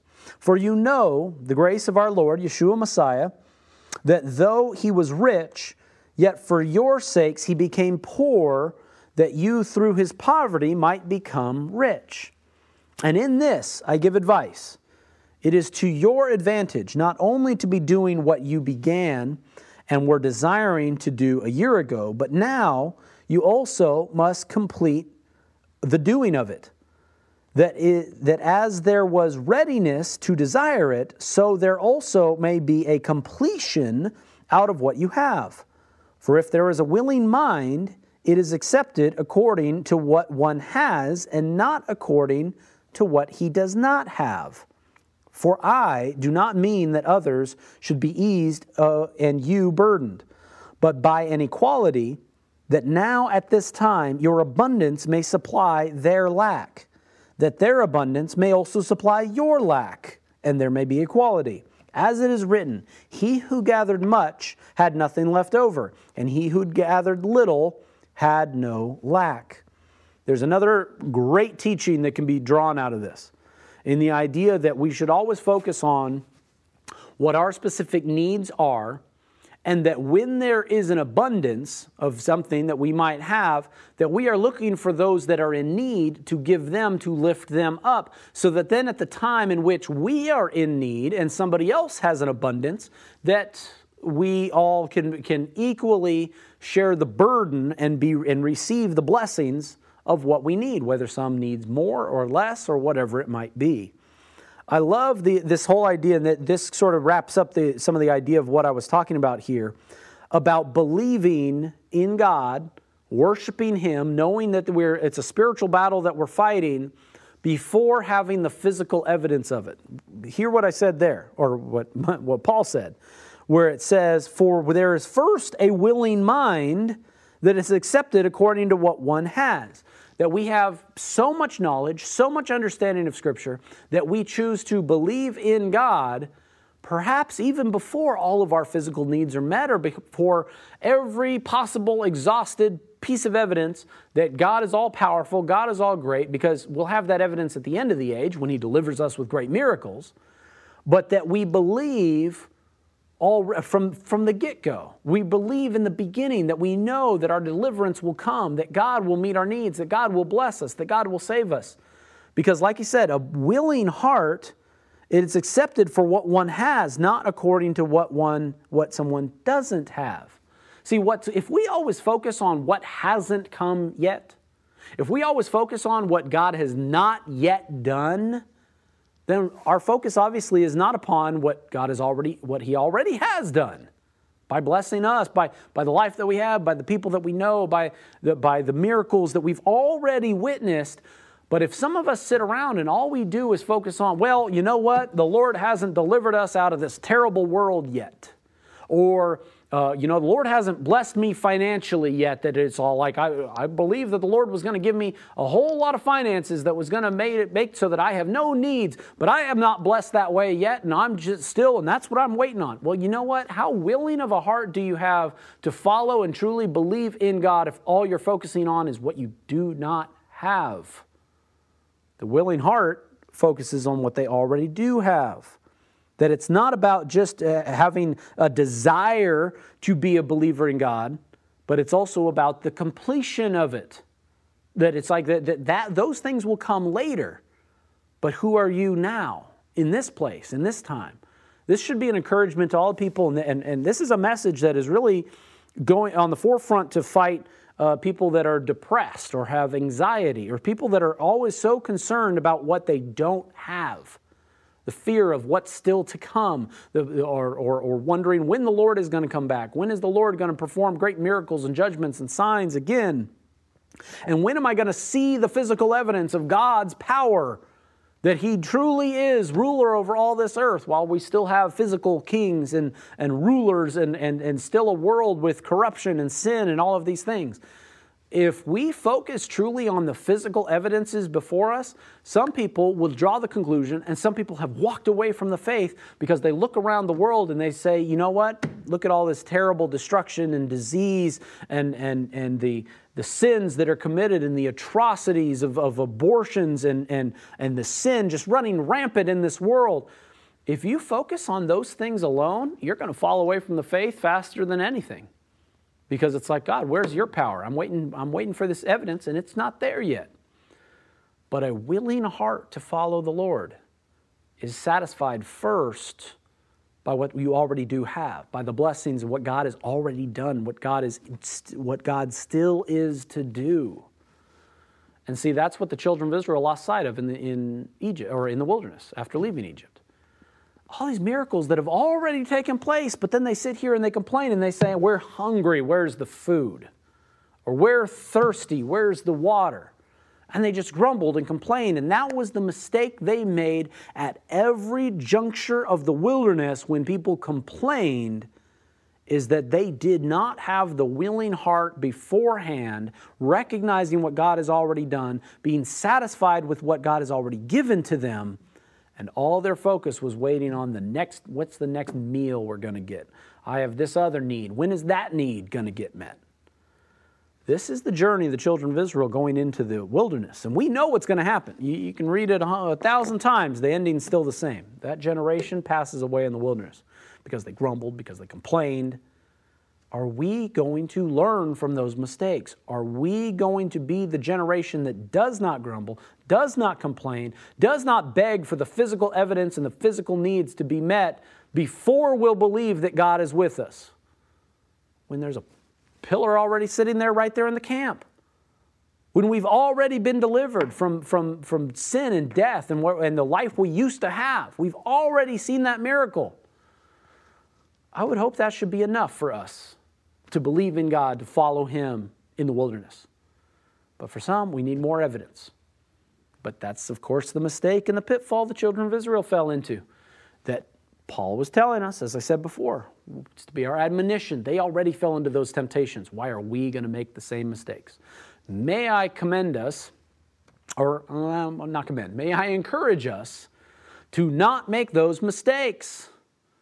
May we learn from those mistakes, from those temptations that already befell the children of Israel, so that we do not fall in the wilderness the same way that we, they did.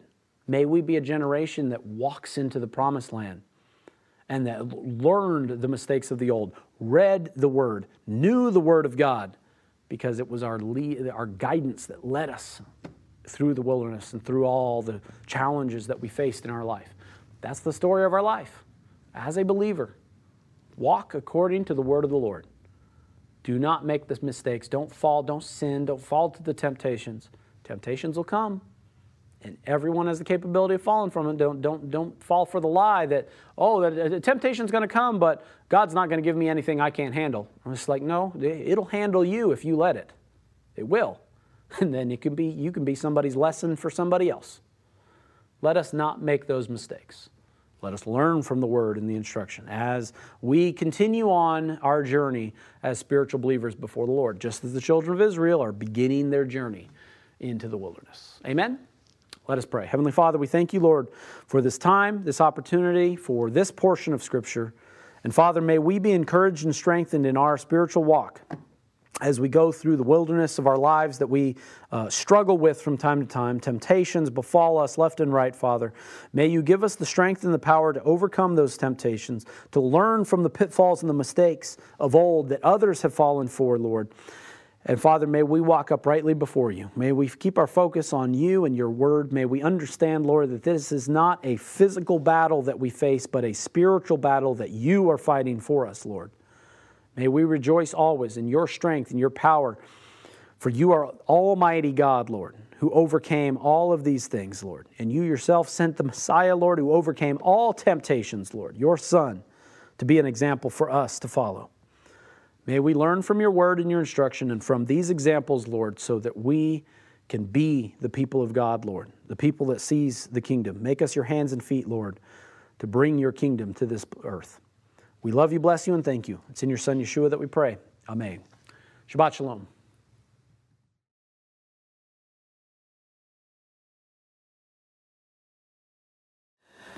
יברכך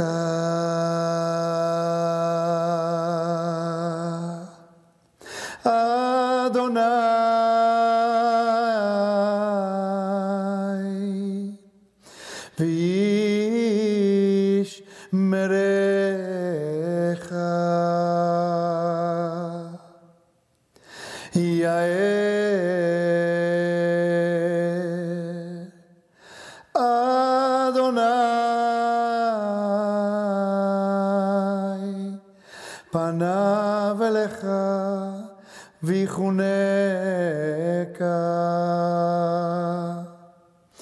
Is Adonai panav elecha. Ve'asem lecha. Lecha.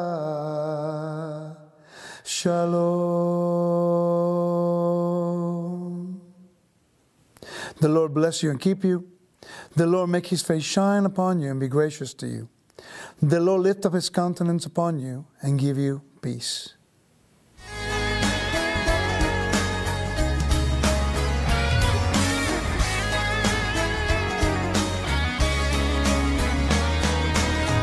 Of the earth are in and the mountain peaks are his.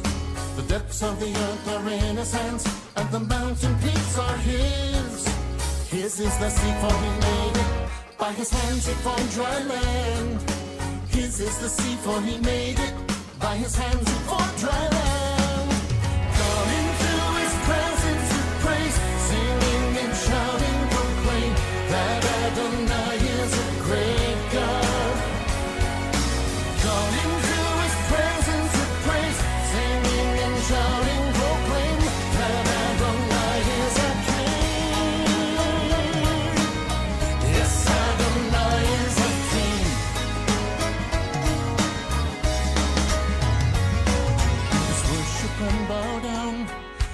Before the Lord our Maker.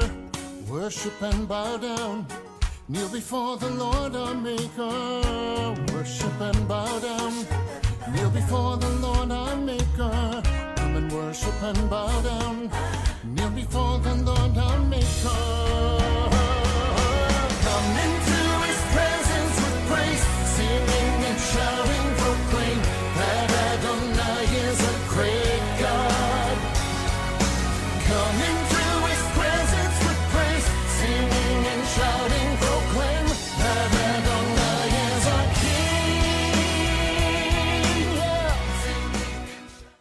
Thank you for joining us. This broadcast is made possible by the Lord and the donations of brethren like yourself. If you would like to give a donation to help keep this broadcast on the air, please visit llgive.com. Thank you and shalom.